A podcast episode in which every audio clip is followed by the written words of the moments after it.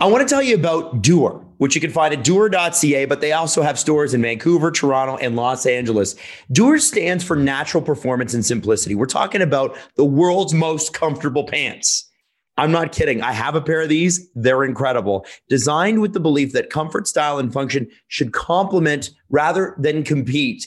Basically, a single pair of Duer pants can take you from the bike lane to the boardroom and out to dinner, all while maintaining a sense of effortless sophistication. And these pants are maximum stretched. They are reinforced in all the seams, and they're made with Coolmax all season polyester and lycra spandex.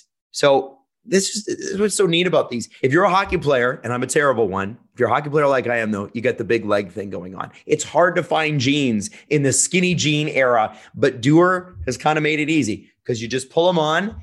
Your size is your size. There's no surprises. You got to check it out. Again, this is a Canadian company. They're based in Vancouver and they are awesome. They've garnered a global following for reverse engineering technical performance fe- features in wardrobe staples. And pants aren't all they do. You should check it all out at duer.ca. That's D U E R.ca. And right now, when you use the promo code SDPN, at duer.ca, D-U-E-R.ca, you get 15% off your first order. So it's D-U-E-R.ca. Use that promo code SDPN, get 15% off your first order. This is Agent Provocateur with Allan Walsh and Adam Wylde, powered by Sports Interaction, Canada's Sportsbook. Welcome to the playoff edition, part two of Agent Provocateur with Adam Wylde. Hello. Hello, Adam. How are you? I'm great. You know what, Allan? I am. Uh, I'm thrilled. Listen, I know uh, we didn't get an episode out last week because you, sir, have been busy, and we had a guest book for this who's been delayed till next week, which we're very excited about. I'm not going to say who until the episode comes out, but um, very, very excited about that. And you know what's great, great about this is that I get you. I just get Allan Walsh on his own. And what what Allan said before the show, what you did not hear is, I don't know what the fuck I'm going to say. So I'm I'm thrilled eh, because I've got some questions. And part of this whole playoffs, you know, playoff stories thing is obviously it's the most special part of the year, right? And and before we get into some stories, because I have a couple questions for you and a couple things that I think will bring stories out. These playoffs have been the most normal, I would say, since the 18-19 season. Um, in your experience, are, are you seeing? Are, are the, is it is it the best feeling you've had since then? How are these different than the last two? Well, I was just in Tampa for games three and four of the series against the Rangers. And I interacted a lot with uh, several people in the Lightning organization, uh, Rangers organization, front office, coaching staff, um, players on Tampa, a few players on the Rangers. And it's a it's a great series. It's an exciting series. Uh, games three and four live in Tampa, full oh. house, crazy fans. Game three overtime win for Tampa. Game four, I think Tampa dominated a lot more and had the game pretty well in hand. Uh, Rangers have some injuries. You kind of felt uh, the momentum swing after the OT goal that you know, winning two cups in a row is extraordinary. Winning three in a row, if that's ultimately what happens, or even playing for your third, is beyond extraordinary. Yeah. But there's a certain feeling that I see and I sense talking to the Tampa players that I've seen and felt only a few times in my 27 years. You know, the Pittsburgh team back in 09 and and and through the you know 2010 to 2015 mm-hmm. literally every year they were contenders. Yeah. And they had a certain swagger and confidence about them. And when when we talked hockey during the playoffs these guys knew what they needed to do. And in talking to the guys with Tampa, they've got the confidence of two cups in a row under their belt already. I think the biggest battle these guys have right now is with each other inside. Do they have the fire, the energy, um, the the commitment to, to, to keep going because let's face it, they're tired. Yeah. They've had they've had short off seasons. They've had, you know, one playoff in the bubble. Um, these guys have played more hockey than literally anybody else. And the, the core of, of Tampa has pretty much stayed together over this run. Right. Mm-hmm. So they're they're tired. So they're they're finding that extra well of adrenaline and energy to to face you know the challenges that they have conference final and maybe heading to the Stanley Cup final. The Rangers are a great team. Yeah, and no disrespect to them at all, but they're young and they don't have uh, that that prior two years of of experience in these games, and that might tend to be the difference maker. So at, at, at, this recording, they're tied 2 2. Game five is tonight. So, you know, if you're listening to this, uh, you know, later on, you already know how game five or game six goes. But, um, Allan, I got to ask you about uh, Jan Rutta. He's, he's your client. He's won the last two cups. Um, and, you know, obviously now one of the most experienced playoff defensemen of the era, right? I mean, this guy, this guy's seen it all. Um, when you see players in this position, you've seen it so many times. You've seen it with uh, Perron and Dupuis and and Marc Andre Fleury and so many players that have gone deeper into the playoffs. And um, is there an excitement when you get to the third round, or is it like a focus, or like what? How do you describe the mood? I know they're tired, but is there a do they get sort of jumpy? Do they get nervous? What where are they at right now, or where where do players normally find themselves at this point in the year? Well, it's, funny. I spent um, uh, a good amount of time with Jan over the last uh, few days with Jan and his wonderful girlfriend, and um, y- you know he is is a guy that keeps his emotions in check. Okay, pardon the pun. He is not overly um, excitable. He's, you know, I've seen him the night before a game, and he doesn't really want to talk about hockey. He wants the distraction of talking about life. So we talk about all kinds of different stuff. We'll talk about um, politics. We'll talk about music. We'll talk about um, uh, shows we might be watching, uh, series we'll talk about anything except hockey. Mm. And and it's good. We have a, a great chemistry with each other. Our fun conversations, and and then I see him after a game, you know, like after three and after four, and you can see he's he's he's tired, but you also see that he's already you know looking forward to the next one. So after game four, he came and met me at the at the Marriott across the street, and uh, we sat and had a very light late dinner, and just sat and talked a little bit at that time about the game. And uh, after about half an hour, uh, I see him sitting on the couch, and he's kind of he's kind of fading. and, and, and, I'm like, Yanni, Yanni, go, go, go home. Go, go to bed. Go to bed. Go to bed. And that well, was two it, days ago. And what's it like for an agent to to watch? And, and I, have got, I swear I've got more questions coming up, but but what's it like for you know you these guys? Sometimes you meet them. We talked a little bit about it when Marc Andre Fleury was on. Um, you meet them when they're 15, 16 years old, sometimes, right?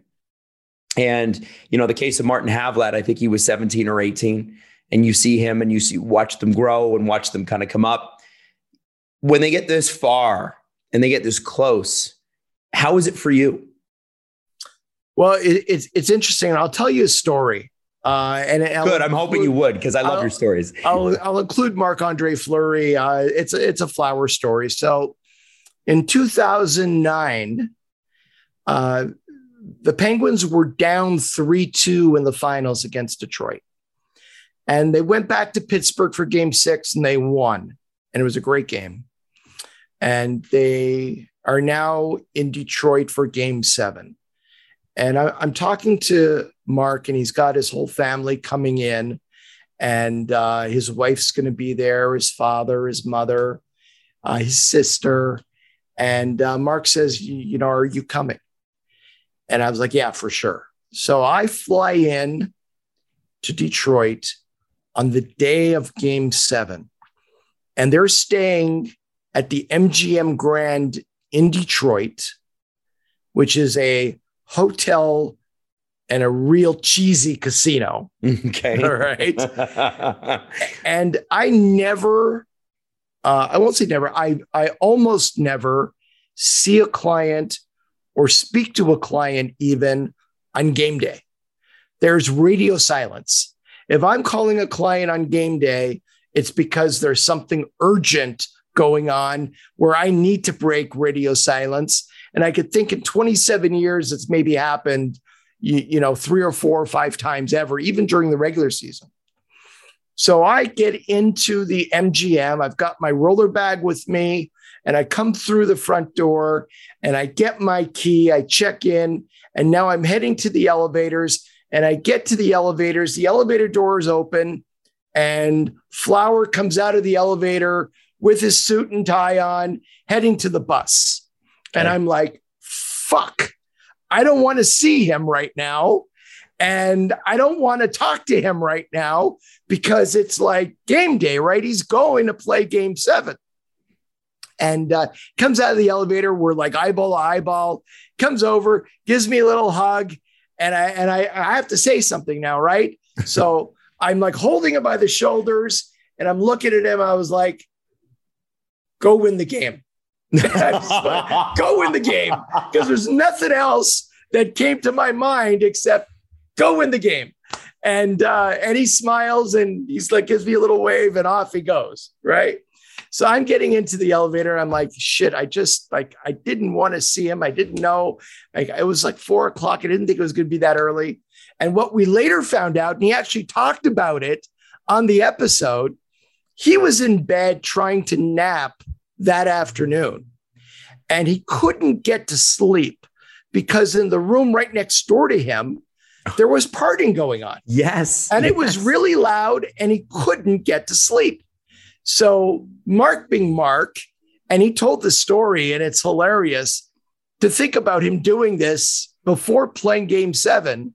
He went and took a garbage pail a garbage can in, a, in his room, filled it up with water, went and tipped it against the front door of that room, knocked on the door, and took off running. And as he rounded the corner, heard the door open and the guy go, Oh, water spilled all over him.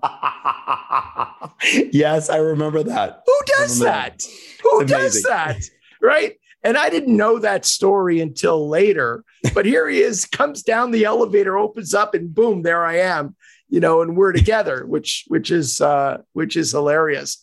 So to get back to your your question, how do I feel? Mm-hmm. I feel, you, you know, proud, excited, nervous. Worried. I mean, game seven was one of the only games that game seven in 09 where I was nervous the entire game. Wow. I was nervous the entire game. And I I remember uh, being in Anaheim the, when Anaheim clinched the cup. Okay. Mm-hmm. In in their one time when they won the cup. And I'm sitting in the stands in the back row of the lower bowl. And the assistant GM was going in, watching a shift, running out as soon as the whistle was blown, pacing back and forth in the concourse, okay, furiously pacing back and forth. And when he looked at a monitor that the puck was going to be dropped, running back in, standing there, watching the play, moving his body with everything. And as soon as there was a whistle, running back out into the concourse and pacing again back and forth the entire game. The entire, and I literally was like sitting one section over watching this show go on. I'm like, this guy's nuts. this guy's nuts. yeah, no kidding. Yeah. Wow. Wow. I mean, it's it's just you know it's it's a really like I said earlier, it's a special time of year. Now, the last couple of playoffs, and I sort of referenced this before, have been different. You know, you you you had the bubble playoffs, and even last year, the Canadian teams had to all play each other. No, you know, empty arenas. Um, so I want to ask you about that bubble playoff year uh, because I, you know, you had done the playoffs, Allan, for 25 years the same way. They're always different, but it, there's a rhythm, right? There's a routine yep. to them. And then all of a sudden, COVID hits. We're not sure if we're going to play hockey again the entire year. The NHL did, you know, I have to give them full credit here. They did a great job pulling the bubble together and having it in Toronto and Edmonton and didn't have a positive case testing the players every day. That was a remarkable achievement. Yep. What was your experience in those playoffs? What did you have access to? Could you go, could you go? Did you have to watch from home? Like how was that for you? Yeah, there was a very strict bubble and there nobody from the outside was allowed in and for the few people uh, for example people who worked in the nhlpa mm-hmm. who wanted into the bubble um, midway through for a period of time they would have to quarantine and test daily for 10 days and then go into the bubble stay isolated in their room in the bubble, test for five days, and then they're out. I mean, that's how wow. strict it was. There were no agents, there was no family, there were no friends. Nobody was allowed into the bubble. But I heard a lot of stories about uh, what was going on in the bubble. Uh, and in fact, I was talking about this with some players in the last uh, few weeks who were reminiscing. Uh, everyone got into the bubble, uh, both in Toronto and Edmonton. And at night, uh, Toronto had a rooftop and they had tables set up, and the tables were set up by team. So you had every team kind of represented. And then I heard there was a Russian table where all the Russian players from all the different teams were all sitting around that table. There was a Czech table that included a bunch of Slovak players and a bunch of players were sitting there from all different teams. And for the first couple of nights, the guys were like, hey, this is a lot of fun. right? This is a lot yeah. of fun. We're all hanging out. You know, it's warm, it's nice. We got all our buddies, you know, have a couple of beers, laughing, talking. Um, but very quickly, the isolation uh, and the inability to go anywhere can't go to a restaurant, you know, can't go out of the bubble. You know, the um, there was an area in Edmonton uh, connected to the hotel that they erected these big fences and and it was sort of like an outdoor area that the players could go into and there were some benches put inside there it was nicknamed the prison yard and that's what it was called. Like, you know, are you going to the yard? Are you going to the prison yard today? Hey, I'm in the, I'm at the prison yard. Come out, and that's what it was called. Wow. Uh, and it really uh, had that um, isolation feel to it. I mean, at the end of the day, there were a lot of things promised to the players before they went into the bubble, and most of it turned out to be BS. Oh, you know, it was interesting. I mean, they were promised the ability to go on, uh, you know, go play golf on off days, and um, players said that they went. They were, you know, they had an organized trip out there one time the entire bubble, oh. and it was a disaster. Um, there were a lot of things, a lot of um, activities promised to them before they went in. And I think a lot of resentment and anger was building at the fact that they were months without their families. Okay. Yeah. Months not seeing their kids, months not seeing their partners, their wives, their girlfriends, months not seeing their moms and dads during a very difficult time for society, you know, during the pandemic. And they were all into doing what they needed to do. You know, they're at the end of the day, and we're not talking about you know being a prima donna. These are these are guys that you know they're they're doing a job and they're getting paid, and we all get that. Mm-hmm. And they're playing playing this game. But at the same time, it was very difficult conditions to be playing under. So I think overall, the bubble experience, yes, it was successful. Mm-hmm. Yes, they were able to complete the playoffs in the bubble. And that's a remarkable accomplishment. And nobody tested positive. That's a remarkable accomplishment. Uh, but it took a toll on guys' mental health. Um, and uh, I don't think it's anything, uh, you, you, know, talking about last year. Mm-hmm. If you brought up the idea that if, if COVID got to the, a certain point, you'd have to go back into a bubble. I think we'd have a real issue with guys being willing to go do that again. Interesting. That's really interesting. You know, it's funny, you know, especially up in Canada, when Omicron hit, you know, we sort of went back into a lockdown. It's hard to believe, actually, from my perspective, like we were, you and I were doing shows during that. And it's hard to believe that, um, you know, it was like a mini lockdown. Uh, hard to believe that that was this year, right? It doesn't, it feels like it was eons ago.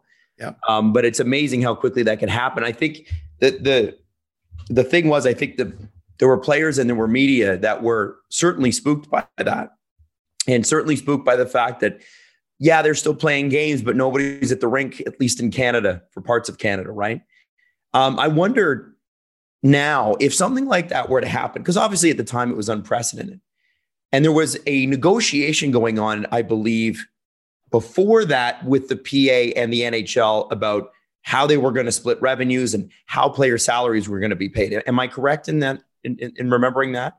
Sure. There was a there was an MOU, a memorandum of understanding, and a uh, new CBA negotiated. So, how do you think now, if this were to happen again, and I, I'm not suggesting that it will, but how do you think it goes differently this time? You know, is there is there more assurances made from the NHL to the PA about things? What what do you think the players know now that maybe they didn't before?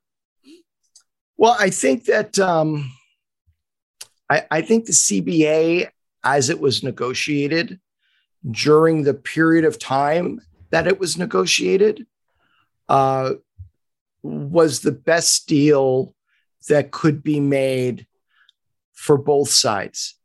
We allowed the game to continue, and it needed to continue. The season needed to have an end to it. Mm-hmm. We had to have a playoff, and we did. The NBA went into a bubble in Orlando. The NHL went into Toronto and Edmonton, and and and they were able to finish the season. Um, ultimately, because of the pandemic, two seasons ago, there was a a escrow debt created because the season didn't pause until mid March, mm-hmm. and the NHL teams make a, a large chunk of their hockey related revenues towards the end of the season and playoffs. And all that money from the gates were lost. Right. Because we played in empty arenas. Mm-hmm. So we finished with the players receiving in that year about 350 million of compensation above 50% after the loss of all their escrow mm-hmm. and the players giving up their entire last payroll check. Okay. So there was still, at, you know, escrow equalizes the amount of money going to each side mm-hmm. and brings it down to 50% down to the penny. okay. Now that you have the players making 350 million more, there's only one way to figure this out, and that is the players somehow pay back the 350 million all in one shot, which means the players currently in the league would be taking a 40, 45% hit Ooh. on their compensation for the season, mm-hmm. or you spread it out. Right. And the way that they decided to handle the situation was to spread it out. So they agreed on keeping the upper limit mm-hmm. the cap uh, stable at, you know, put a thumbtack at where it is and allow maybe a $1 million bump per year if revenues hit certain numbers going forward. And anticipating the next year will probably at least start with empty arenas. Mm-hmm. And we had empty arenas for you know, a good chunk of the year. By the end of last season, the escrow debt, the amount of money over 50% that the players had received was 1.1 billion. Oh. Okay. Now, now that we're back to full arenas and the business is is is churning and and robust and we have new TV deals, um, that escrow debt is going to be chipped away and the owners will be made whole to the penny, but it's probably not going to happen until 2025. Wow. So that's why we're going to have a flat cap because part of the deal is the cap is going to remain relatively flat until the entire escrow debt is paid off. Right. Okay. But many teams and GMs that I've talked to are anticipating 2024 or 2025 at the latest. When the escrow debt does get paid off, there's going to be a huge jump in the cap. So okay. let's say we're at 84.5 or 85.5 million in three or four years. I'm factoring in a $1 million bump every year. Okay. Okay. That uh, when that debt is paid off in three or four years, hopefully three, uh, you can then see the upper limit jumping in one off season to the mid 90s. Oh, oh, and that's oh. going to give teams the ability to sign free agents. Teams that are up against the cap right now uh, will have much greater flexibility. But as we uh, inch closer to free agency, July 12th, this yep. off season, you've already, I mean, I'm talking to GMs, they're like, I, I don't know what I'm going to do. I'm already 3 million over the cap before we even get, I got to sign four guys, five guys. You know, there's some teams that are 10 million over the cap yep. and they've got to sign five, six guys. Yeah. You know, there's 21 teams right now at or over the cap for next year before they sign any of their guys. 21? 21 teams. That is unbelievable. Yeah. Well, I, so that'll be an interesting one because I think obviously, you know, there there are some teams that are not that are barely playing to to reach the cap floor. I guess they use that to your their competitive advantage, but at some point it feels like Allan that this is sort of unsustainable. Three more summers of this or two more summers of this? I don't probably, know. Probably probably three. I it just I mean, I listen, I'd want to be, if I was your client and I was a gifted athlete, I'd want to be a free agent in the summer of 2025 or 2026, right? Like that's oh, awesome. There, mark my words right now, write it on a piece of paper, put it in an envelope, mark open summer 2025. Uh, that free agent period, uh, July 1 and thereafter, that summer is going to be wild. You are the first person I've heard talk about that. That's yeah. interesting. So okay, I, am I'm, I'm curious. I wonder I wonder too. And, and and listen, I know you can't speculate on some of this stuff, but it makes me wonder as a fan how many how many two and three year contracts we're going to see this summer, right? Especially with RFAs. You know, guys that are going to walk. You know, they're you know. I think of a guy like, and and again, I know you can't comment on this, but I think of a Matt Barzal who has a pending extension at some point. Um, you know, 26, 27 years old at that point. So, you know, there's some there's some big names right now who are going to be in the prime of their career. That will be very interesting. And and Alan, when when um when you're navigating a team that's over the cap, so that's let's say it's your guy, okay? Your team, the, the team wants to sign your guy. Um, your guy's an RFA, and they're two, two or three million bucks over the cap. Does the GM call you and say, "Hey, listen, let's get the negotiation done now. I'm going to clear some cap cap space and sign this," Or do they say, I got to clear cap space before we, we can even talk? How does that normally go? Both things happen. Okay. And it really depends on um, your personal relationship with the GM and your ability to take a verbal promise and and believe that that promise is rock solid. So I had a GM uh, two years ago say to me, Allan, listen, I uh, want to get your player signed. He was a returning player. He had been there for a number of years. I want to get him signed. Um, but I have to clear cap space and I'll make you, we will, when we agree, and hopefully we can agree on a, on a deal pretty quick on term and money. I'm not going to be able to execute that deal until August 15th. And we're in, we're in June. Mm-hmm. He says, and I will get on the phone with you and the player, and I will give you my word no matter what happens. He gets an injury in the offseason. He's, uh, there isn't anything that can happen that will cause me to go back on my word on August 15th. You don't need to call me. I will send you the contract now, this is a GM that I've done a lot of business with for many, many years. When he says, I give you my word, that's good enough for me. And he's also trusting me that I don't get a better offer and come back to him and say, Sorry, I got a better offer. You've been counting on this player coming back. We have a deal, but he's going somewhere else. So right. both sides are trusting each other. Okay. And I explain that to the player. I go, if we're going to get on the phone with the GM, we have a deal. You're happy with the deal. Yes, I'm happy with the deal. Okay. We're not going to sign this until August 15th. Okay. You're comfortable taking his word.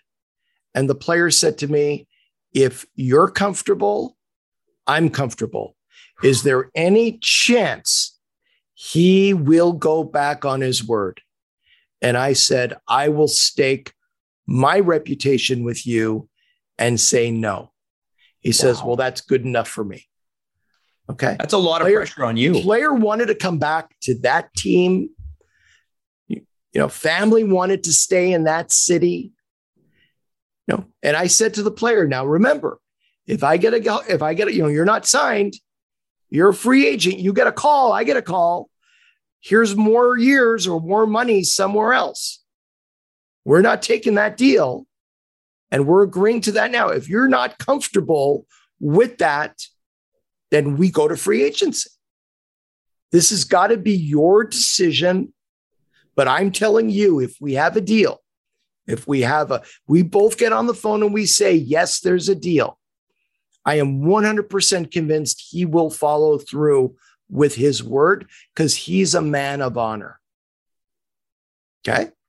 Now, there are several other GMs in the league where I would never make that deal with because their word isn't worth uh, the toilet paper it's written on. Okay. I'm not going to speculate out loud, but I think I might know who you're talking about. At well, least a couple. it's it's it's many people, right? It's many people. Um, a verbal agree, verbal agreement is, is nothing. You have mm-hmm. nothing, right? And in fact, there have been some very interesting things happen in NHL history. For example, there was a situation where a player signed, he didn't sign, he goes to free agency. He goes to free agency. And his agent sent an email back to the team. He had been negotiating with them all day, confirming we have a deal. This is the term. Mm-hmm. These are the dollars, and laid out the deal, confirming in writing we have a deal. Sends the email to the GM the team releases the information on the signing. We have signed this player to so many years and so much money. And then the team sends the contract to the agent. One day goes by, the contract has not been returned. GM calls. Um, we need to get the contract back. Yeah, yeah, yeah. Being worked on, being worked on. You'll get it back. Okay. Another day. I need the contract. Yeah, yeah, yeah. It's being worked on. You'll, you'll, you'll have it. In the meantime, there's an announcement that another team in the NHL has signed that player to a deal. Okay. Mm-hmm. The team that originally had him said, You can't do that. We have an email from the agent confirming the deal in writing. We have a deal. Right. NHL rules say unless the contract and a standard player contract signed by both parties, the club and the player, is duly registered with NHL Central Registry, you have nothing. Whoa. Okay. There is nothing valid, recognized, or enforceable until Central Registry. So you, your player can stand up and say to the media, Yes, I've given my word, I'm going there. The player or the agent can email the team saying, I'm confirming we have a deal. Mm-hmm. You have nothing until that contract is registered with Central Registry and accepted by the NHL. Wow. So at the time, Gary Bettman ruled that the original team should have known better, that they uh, email from the agent wasn't enough, and the contract signed with the late coming team to the party, that contract was ruled valid, and the original team was left with nothing. Now, they had relied on that contract and had gone two days into free agency, having everybody sign everywhere else. And now they have a big hole to fill. And all the players that would have been next on their list after the player they thought they signed were gone. I think I know who the player is, by the way. I think I know that story. Um, if I'm correct, we'll talk after the show, but I'm pretty sure I know who that is. Um, and that's a pretty, it's a pretty notorious player story, anyway, player story. Um, so, okay, let me ask you this. You're the agent in that situation. I'm going to put you in that situation. What does that do to your relationship with that general manager from the first team? Oh, it would destroy it. So the next time you have to call them, let's say you got a player on that team What's that like for you? What do you guys do? How do you get past it? I I, I have to say, like, I, I don't want to criticize anybody else, mm-hmm. but um, I would be very care. I have been very careful never to get into a situation like that uh, ever. I, I had one situation happen to me a long, long time ago where uh, a player went into training camp on a PTO. Okay. And uh, had a really good camp and made the team. And uh, GM calls me up. Here's the offer. One way.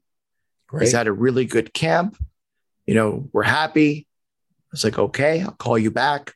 I call the player. Hey, GM called. I've got an offer, one way deal. What do you say? Oh, yeah, this is great. We have a deal? Yeah, we have a deal. I called the GM back. We have a deal. Great. Um, have him come by my office tomorrow morning before practice. The contract will be ready to sign, and someone in my office is going to send it to you tonight to look over 1st mm-hmm. Great.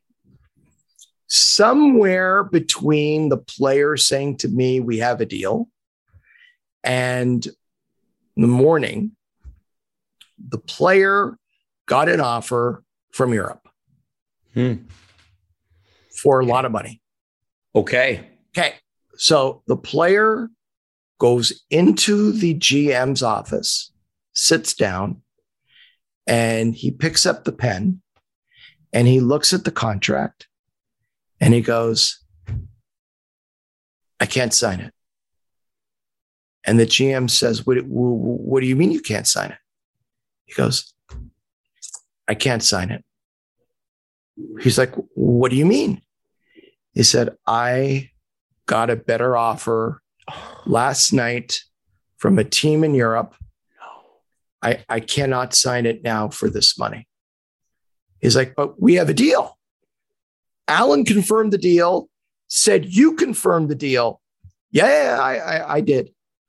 But the situation has changed. So the GM gets me on the phone, and I don't know anything about this. And uh, he says, uh, Hey, uh, we got a problem here. So, what's the problem?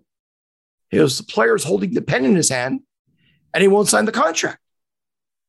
I was like, What do you mean he won't sign the contract? He says he's got a better offer in Europe and uh, he needs more money. And he says, The player can hear me right now. I'm not giving him another fucking dollar. We had a deal. You said deal. And I said, Yeah, I, I did. I said, Can I have a word with my client? He goes, Sure. Because I'm leaving. So he leaves his office, and it's me and my client on the phone. And I said, What's going on? He's like, Well, I didn't want to call you, and uh, I'm getting a lot of pressure from my family. Uh, I, I, I can't sign this deal. I was like, You came to camp on a PTO, you made the team, you've got a contract. This is what your goal was from the beginning. He says, Yeah, but I got a bigger offer in Europe. I said, Well, it's your decision. You do what you want to do. He's like, I want to sign this deal. My family wants me to take the most money. And I was like, You've got to make your decision. And whatever it is, everybody will respect it. So he says, Okay, um, I'm uh, I'm going to go to Europe. I said, okay. Ooh. And uh, the GM comes back into the office and the GM says, uh, well, what are we going to do? And I'm on speakerphone on the GM speakerphone. And the player says, uh, Allan, tell him. Oh. So I said, uh, oh. he's, uh, he's going to go to Europe. Okay. Line went dead. Player got up, left the office, and off he went to Europe.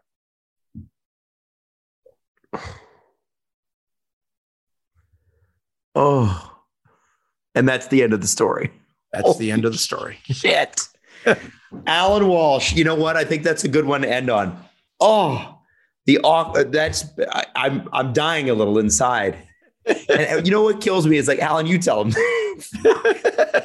Fuck. Oh man. Okay. Well, listen. You know, we have an exciting week next week. We're we're we're probably going to record a couple of shows that will come o- over the next couple of weeks. But we got some great guests lined up for this. I love Allan. I love you on your own, and I love the fact that today we got it. We got to kind of shoot it around a little bit. And and one of the things that um, I have to tell you about about Allan and, and when we talk is that these stories they just kind of come. They just materialize out of thin air and it's like oh I haven't thought about this for a while but let me tell you this. And it's the most fascinating shit you've ever heard in your life. And excuse me for swearing but I have to say it. So Allan it's so great to get you like this just on your own. Um, but we're going to have a couple of guests that I think are going to absolutely love uh, in the next couple of weeks. You're going to give you some insights that are just crazy and the kinds of things you expect from Agent Provocateur. So, Allan, thank you so much for today's show. It was awesome and uh, very excited over the next couple of weeks. You got it. It's always pleasure sitting with you, Adam, telling stories, having guests, doing all the stuff we do. It's been a uh, Agent Provocateur has been a lot of fun for me. And uh, one of the things that I've enjoyed most is learning what a privilege it is to work with you and Jesse so, um, on to next week. This has been Agent Provocateur with Allan Walsh and Adam Wylde. Powered by Sports Interaction, Canada's sportsbook. Follow Allan Walsh on Twitter at walsha. Subscribe wherever you get your podcast by searching Agent Provocateur and hitting the subscribe button. YouTube.com slash SDPN.